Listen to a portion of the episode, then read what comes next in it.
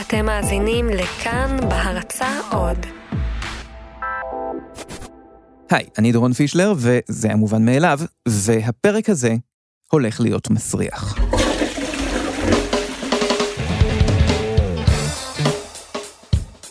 לפעמים, לקבל דברים כמובן מאליו, לא לחשוב עליהם יותר מדי, זאת פריבילגיה. כי יש דברים שאנחנו מעדיפים לא לחשוב עליהם. למשל, כשאתם הולכים לשירותים, אתם עושים שם את מה שאתם עושים שם, אתם מורידים את המים, אתם לא משקיעים עוד מחשבה במה שקורה מעבר לרגע שאתם מורידים את המים, וטוב שכך, בגלל שרוב האנשים לא אוהבים לחשוב על זה. כל מה שעשיתם בשירותים נעלם מהחיים שלכם באותו רגע. הפעם הבאה שתשקיעו בזה מחשבה, אם בכלל, תהיה אם תהיה לכם סתימה בצינור ותצטרכו להזמין אינסטלטור. אבל אולי כן שווה לחשוב על זה לפעמים, כמה שזה מסריח, כי אנחנו מדברים פה על ערש התרבות. סלע קיומנו, אני לא צוחק, הקיום של התרבות האנושית, כמו שאנחנו מכירים אותה, תלוי בביוב. בלי הדבר הזה שמתחת הרגליים שלנו, התרבות האנושית לא הייתה יכולה להיות קיימת. בעיקר העיר שאתם חיים בה לא הייתה יכולה להיות קיימת. וכדי להסביר למה, אני צריך לספר על עיר אחת מסוימת, ואירוע אחד בתולדות העיר הזאת. העיר היא לונדון, והאירוע הוא הסירחון הגדול של 1858. תעצרו שנייה להעריך את זה שיש אירוע היסטורי שקוראים לו הסירחון הגדול של 1858. ההיסטוריה בדרך כלל מספרת לנו מה קרה, איך זה נראה ואיך זה נשמע, אבל לעיתים מאוד רחוקות יוצרת כדי לספר איך זה הריח. בספרי ההיסטוריה לא כתוב מה היה הריח בקרב תרמופילאי, ומספרים לנו מה מרטין לותר קינג אמר בנאום שלו, אבל לא איזה אפטר שייב היה לו. אז תחשבו מה צריך להיות סירחון שהוא סירחון בקנה מידה היסטורי. שיש ערכים באנציקלופדיה שמוקדשים לריח הזה. לונדון היא עיר גדולה. גם במאה ה-19 היא הייתה עיר גדולה. חיו שם איזה שני מיליון איש, והם עשו, בין השאר, קקי. אנשים תמיד עושים קקי, כן, זה לא סיפור, זה טבעי, זה חלק מהתהליך הביולוגי, ובדרך כלל זה לא בעיה. בעיקר אם אתם לבד, אם אתם לבד זה לא בעיה. אם אתם לבד בטבע, אתם יכולים ללכת מאחורי איזה עץ, תעשו את הצרכים שלכם, מה שנקרא, תשאירו את זה שם, שום קטסטרופה אקולוגית לא קרתה. זה זבל אורגני, הזבובים ישמחו. הבעיה היא כשיש הרבה אנשים צפופים במקום אחד, כי מהר מאוד נגמרים להם העצים לעשות קקי מאחוריהם, והעסק מתחיל להיות מסריח. ועיר היא מקום שבו יש הרבה מאוד אנשים צפופים. אנשים בעיר חיים אחד ליד השני ואחד מעל השני ואחד מתחת לשני, ובבניין סטנדרטי אחד יכולים לגור אפילו 100 אנשים. זה הרבה אנשים, זה הרבה קקי וזה מעט עצים. הפתרון של ללכת מאחורי העץ כבר לא עובד. אז כשאנשים חיים בצפיפות, הם צריכים למצוא לעצמם פתרונות אחרים כדי לסלק את כל הקקי שלהם מהחיים שלהם. לצורך המון זמן הפתרון, מה שרוב האנשים עשו, היה פשוט לזרוק את זה לבור. באותו זמן לא היה לאנשים חדר שירותים בתוך הבית, אבל מקובל שהיה צריף מחוץ לבית עם קרש עם חור, והחור הזה הוא מעל בור ספיגה, שזה לא משהו מתוחכם, זה בור. זה בור עם הרבה ג'יפה בפנים. אם אתם חיים בבית גדול בעיר כמו לונדון, אז סביר להניח שיש לכם איזשהו ארגז בבית, ופעם ביום צריך לרוקן את הארגז הזה אל בור הספיגה השכונתי. עכשיו בור ספיגה, שוב, זה דבר שאם לא חיים בצפיפות זאת לא בעיה. אם אתם חיים בבית בחווה, בכפר, אז איפשהו בשדה שלכם יש בור ספיגה שמתמלא לאט לאט, ואם קורה שהוא מתמלא לגמרי, אז מכסים אותו וחופרים אחד חדש. בעיר, מקום שבו הרבה אנשים חיים בצפיפות, אי אפשר כל פעם לחפור בור חדש, כי בסוף לא תישאר עיר, ולכן את הבורות האלה צריך לרוקן. והיו אנשים שזה היה המקצוע שלהם, להיכנס לבור ספיגה, לאסוף את הג'יפה, להעמיס אותה על עגלות, ואז להסיע אותם מחוץ לעיר. אני לא חושב שזה היה מקצוע מאוד מבוקש, אני לא חושב שזה מה שילדים אמרו שהם רוצים לעשות כשהם יהיו גדולים, אבל זה היה מקצוע. אחר כך לא סתם זרקו את uh, כל הג'יפה דרך אגב, זאת אומרת אפשר היה למכור את זה לחקלאים בתור דשן, או לייצר מזה אשלגן חנקתי, ואשלגן חנקתי זה חשוב בגלל שזה אחד החומרים ההכרחיים באבק שרפה. אז בכל פעם שאתם הולכים לשירותים, אתם תורמים תרומה קטנה לעוצמתה הצבאית של אנגליה. מה שלא נכנס לבור, נסחף הלאה.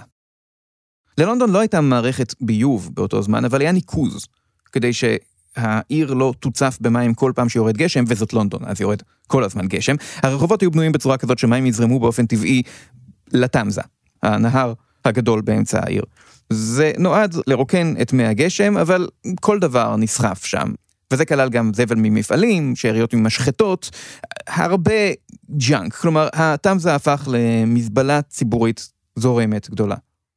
גם זאת לא הייתה אמורה להיות בעיה, כי התמזה, כמו כל נהר, זורם אל הים, ואז הלכלוך אמור להפוך לבעיה של הדגים. האמת היא אבל שהתמזה הוא נהר שמושפע מהגאות והשפל, כלומר המים זורמים בכיוון אחד, ואז הם זורמים קצת בכיוון ההפוך, ואז שוב בכיוון אחד. בסוף הם מגיעים אל הים, אבל בינתיים כל הזבל שבמים משתהה ועושה הרבה סיבובים בסביבות העיר. ועוד עניין בקשר לתמזה, זה המקום שבו תושבי לונדון שאבו את מי השתייה שלהם. וכאן, זה לא סתם בעיה של סירחון, אנשים מתו מזה. היו שוב ושוב בעיר מגפות של חולרה. חולרה זה מחלה שאפשר לקבל אם שותים מים מזוהמים, וזאת סיבה מצוינת לשטוף ידיים אחרי שאתם מבקרים בשירותים. עכשיו, באותו זמן, אנשים לא ידעו את זה. הם לא ידעו שיש דבר כזה חיידקים, הם לא ידעו בדיוק מה גורם למחלות, הם חשבו שזה קשור לאוויר רע, לסירחון. זה לא לגמרי מופרך, בגלל שזה כן קשור אחד לשני, אבל בעצם חולרה לא עוברת באוויר אלא במים. היה רק אחד שהצליח להבין את זה, קראו לו דוקטור ג'ון סנואו, ברצינות, זה היה השם שלו. הוא היה רופא ובן אדם חכם באופן כללי, שעשה מחקר על איפה היו התפרצויות של חולרה ומה אנשים שותים שם. הוא חקר את הנושא והוא טען שהחולרה נגרמת לא מהאוויר המזוהם, אלא מהמים. אבל כל הממסד הרפואי אמר לו, you know nothing, John Snow. והמשיכו לשתות מים עם קקי. ג'ון סנואו מת בסופו של דבר ביוני 1858, רגע לפני שהתחיל הסירחון האמיתי. לונדון תמיד הסריחה, בכל מקרה להסתובב ליד התמזה, הנהר שנשפך עליו הרבה מאוד ג'יפה, באותו זמן כנראה לא היה תענוג נורא גדול, אבל בקיץ הספציפי הזה היו כמה דברים שתרמו לסירחון.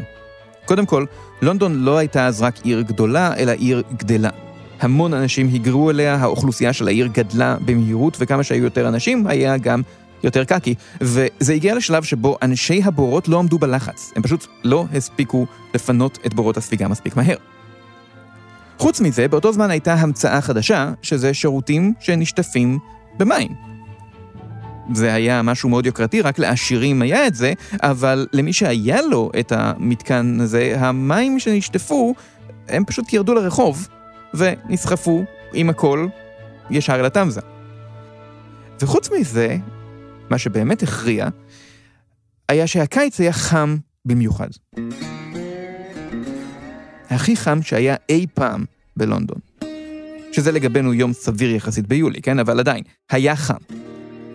מפלס המים בתמזה מאוד מאוד ירד, וחשף את כל מה שהצטבר שם במשך עשרות שנים, והג'יפה הזאת התחילה להתבשל בשמש.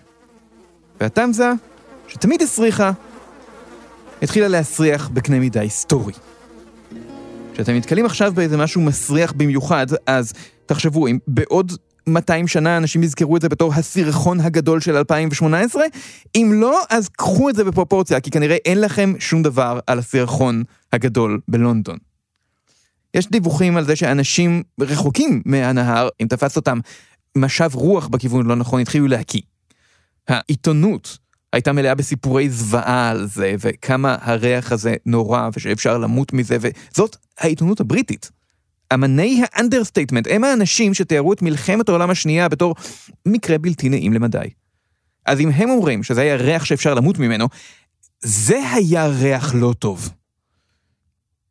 לרוע המזל, או למרבה המזל, תלוי איך מסתכלים על זה, עוד דבר שנמצא ממש על גדות התמזה, זה בניין הפרלמנט.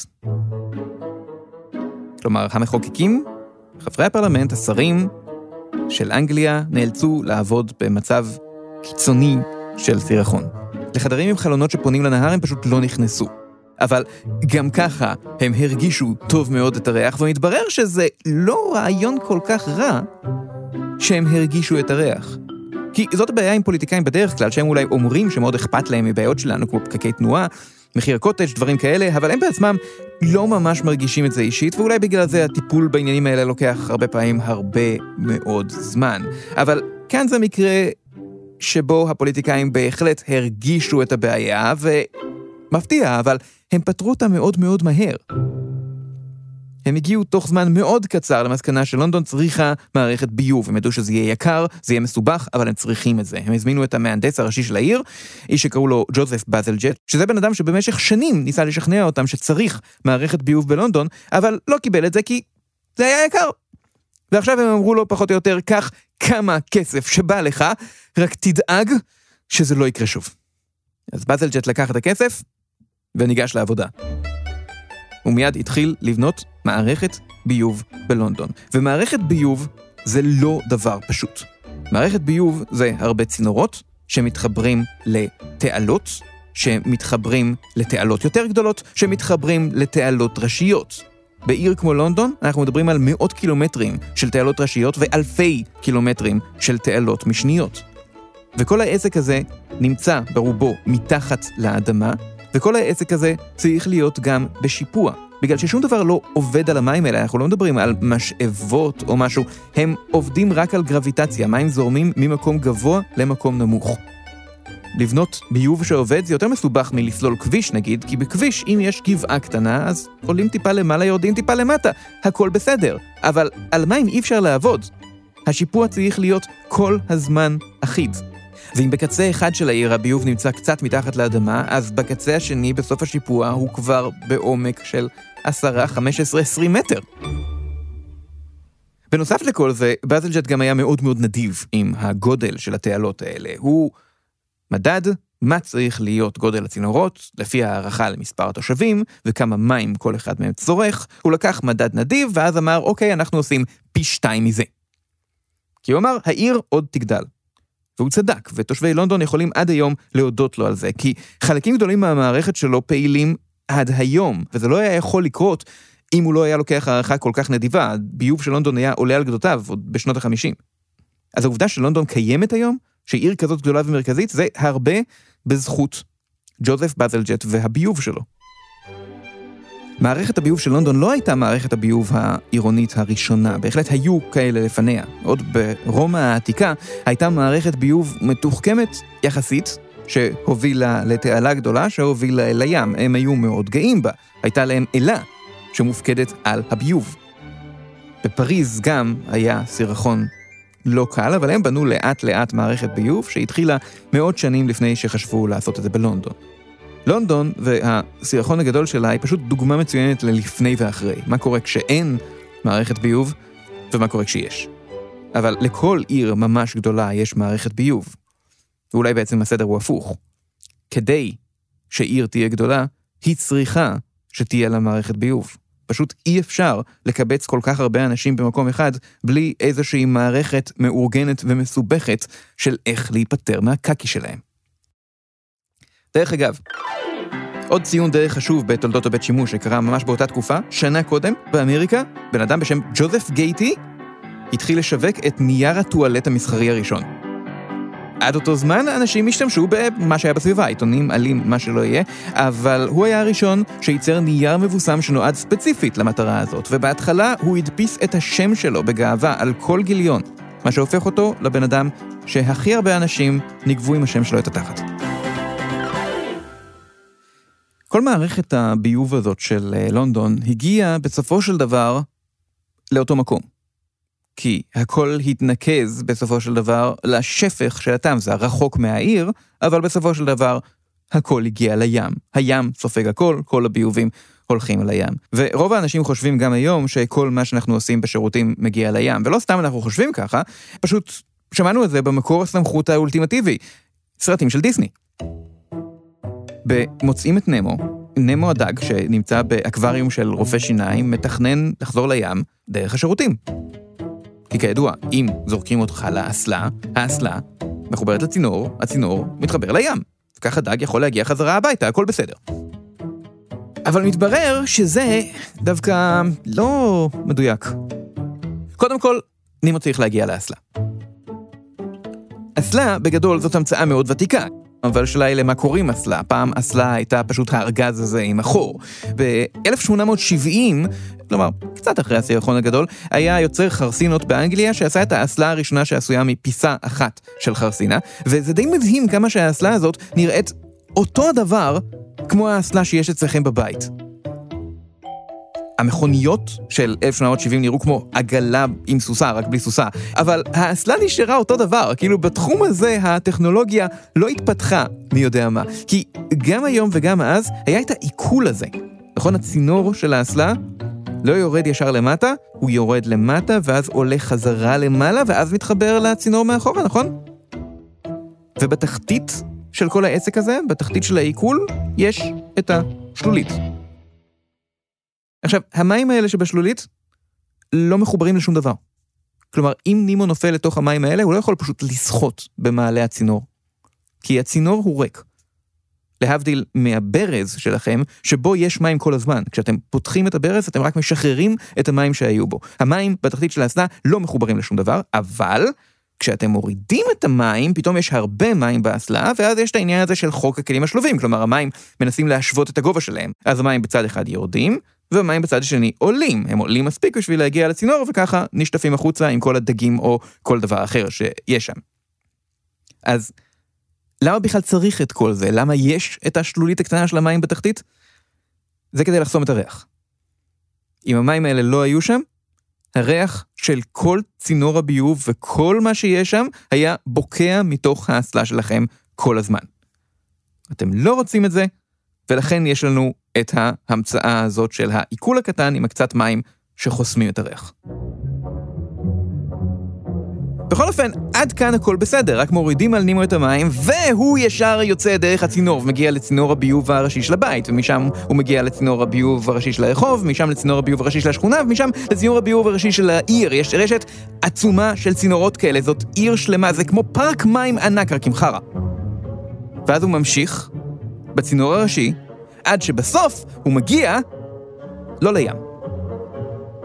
כי לא משנה מה מספרים לכם בסרטי ילדים של דיסני, בימינו אנחנו לא שופכים את כל הביוב שלנו לים. אנחנו לא עושים את זה מסיבה טובה.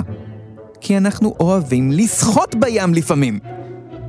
חופי הים שלנו היו נראים מאוד שונה אם פשוט היינו שופכים את כל הביוב לים, ולכן זה דבר שלא קורה היום. אז קודם כל נימו היה מגלה בשלב הזה שהוא טעה בכתובת. המקום שהוא כן מגיע אליו זה מכון לטיהור שפכים. יש הרבה כאלה, ליד כל אזור עירוני משמעותי יש מכון לטיהור שפכים, שמטפל בשפכים של אותו אזור. מרחוק זה בדרך כלל נראה כמו סדרה של בריכות עגולות. אז מה קורה לביוב שם? כמה דברים. הדבר הראשון שקורה, זה שמסננים את הביוב. כלומר, פשוט הוא עובר דרך רשת, שתופסת את כל הדברים המוצקים הגדולים שהגיעו לביוב בטעות או בכוונה. כלומר, מברשות שיניים שנפלו לאסלה, שאריות של אוכל, שקיות של סמים שאנשים מנסים להיפטר מהם במהירות שהמשטרה דופקת להם בדלת, אה, מגבונים לחים שאנשים זורקים לאסלה למרות שאסור לזרוק מגבונים לחים לאסלה, בחייכם, אל תעשו את זה, זה רק גורם לסתימות. בכל אופן, כל זה נתפס ונשלף מהמים. בשלב הזה, נימו מת. כי הוא פשוט ייתפס ברשת הזאת וישלם מהמים, ועם כל שאר הזבל יועבר למזבלה. אם איכשהו נימו שרד את השלב הראשון הזה ועבר את הרשת, אני לא יודע איך, הוא מגיע לעוד שלב של סינון. כאן יש כל מיני שיטות לעשות את זה. אחת מהשיטות זה בצנטריפוגה, זאת אומרת, מערבולת. זאת אומרת, מערבלים את המים מאוד מהר, ככה שחלקיקים גדולים יחסית, כמו חול ודגים קטנים מאוד, יעופו הצידה, והמים שנשארים זה ג'יפה הומוגנית. עכשיו, בשלב הבא, המים עוברים כמה תהליכים כימיים כדי לנקות אותם. קודם כל סוגרים אותם לכמה זמן בלי חמצן, כדי להרוג את כל הטפילים והחיידקים המיותרים שבהם. אחר כך מעבירים אותם למים שמאושרים בחמצן, כדי לטפח חיידקים חדשים, חיידקים מהסוג שאוכל זבל אורגני ומפרק אותו. וככה הג'יפה שבמים מתפרקת, ויש את הג'יפה שצפה למעלה, שאותה אוספים, יש מין זרוע מכנית כזאת שאוספת אותה, והג'יפה ששוקעת לתחתית, שגם אותה אוספים, ומה שנשאר זה מים עדיין די מג'ויפים. ואז הם עוברים עוד סינון, שופכים אותם על חול, הם עוברים סינון בחול במשך הרבה מאוד זמן, ואחרי כל התהליך הזה אנחנו מקבלים מים שהם עדיין לא מדהימים, זה מה שנקרא מי קולחין. אלה מים שהם די בסדר, זאת אומרת, אי אפשר לשתות אותם, לא מומלץ להתקלח בהם, אבל הם מספיק נקיים בשביל אה, לשטוף איתם את האוטו, או אה, להשקות איתם צמחים, וכאלה דברים. מה שעושים איתם עכשיו במקומות אחרים שבהם אין מחסור במים, אז את המים האלה באמת פשוט מזרימים לים. שם הם לא גורמים נזק, אבל אם יש שם שאריות של נמו הן מיקרוסקופיות. אצלנו, אנחנו מדינה בלי עודף מים, ולכן לא שופכים את המים האלה לים, לא מבזבזים אותם, אפילו אם זה מים שהיו פעם שפכים, אלא מזרימים אותם ומשתמשים בהם להשקיה, עוברים לשדות שמגדלים עגבניות, בננות, מה שזה לא יהיה. ואז הבננות האלה חוזרות אלינו, ואנחנו אוכלים אותם, ואז פולטים את השאריות בשירותים, וזה בעצם גלגל החיים. איך שלא הכל חוזר למלך האריות בסוף. זה גלגל החיים לכולנו, חוץ מלנמו. כי את נמו, אחרי כל התהליך הזה, לא מוצאים. זה היה מובן מאליו. אני דורון פישלר, ותודה על הסיוע בפרק הזה לדקלה נעים, שדרך אגב, אם אתם צריכים פתיחת צינורות באזור רמת גן והסביבה, אז יהיה בן אדם לפנות אליו. הקליט אסף רפפורט, עריכת סאונד, גם אסף רפפורט, מפיקים רומטיק וירדן מרציאנו, ואת כל הפרקים של הפודקאסט הזה אתם יכולים למצוא באתר של כאן, או בכל אפליקציית פודקאסטים שאתם אוהבים, ושאלות, תיקונים, אה, נדפוקים בקשר לביוב, בדורון פישלר נגד העולם בפייסבוק. זה הכל, תודה רבה, אני מתנצל בפני כל בעלי האף הרגיש על הפרק הזה. להתראות.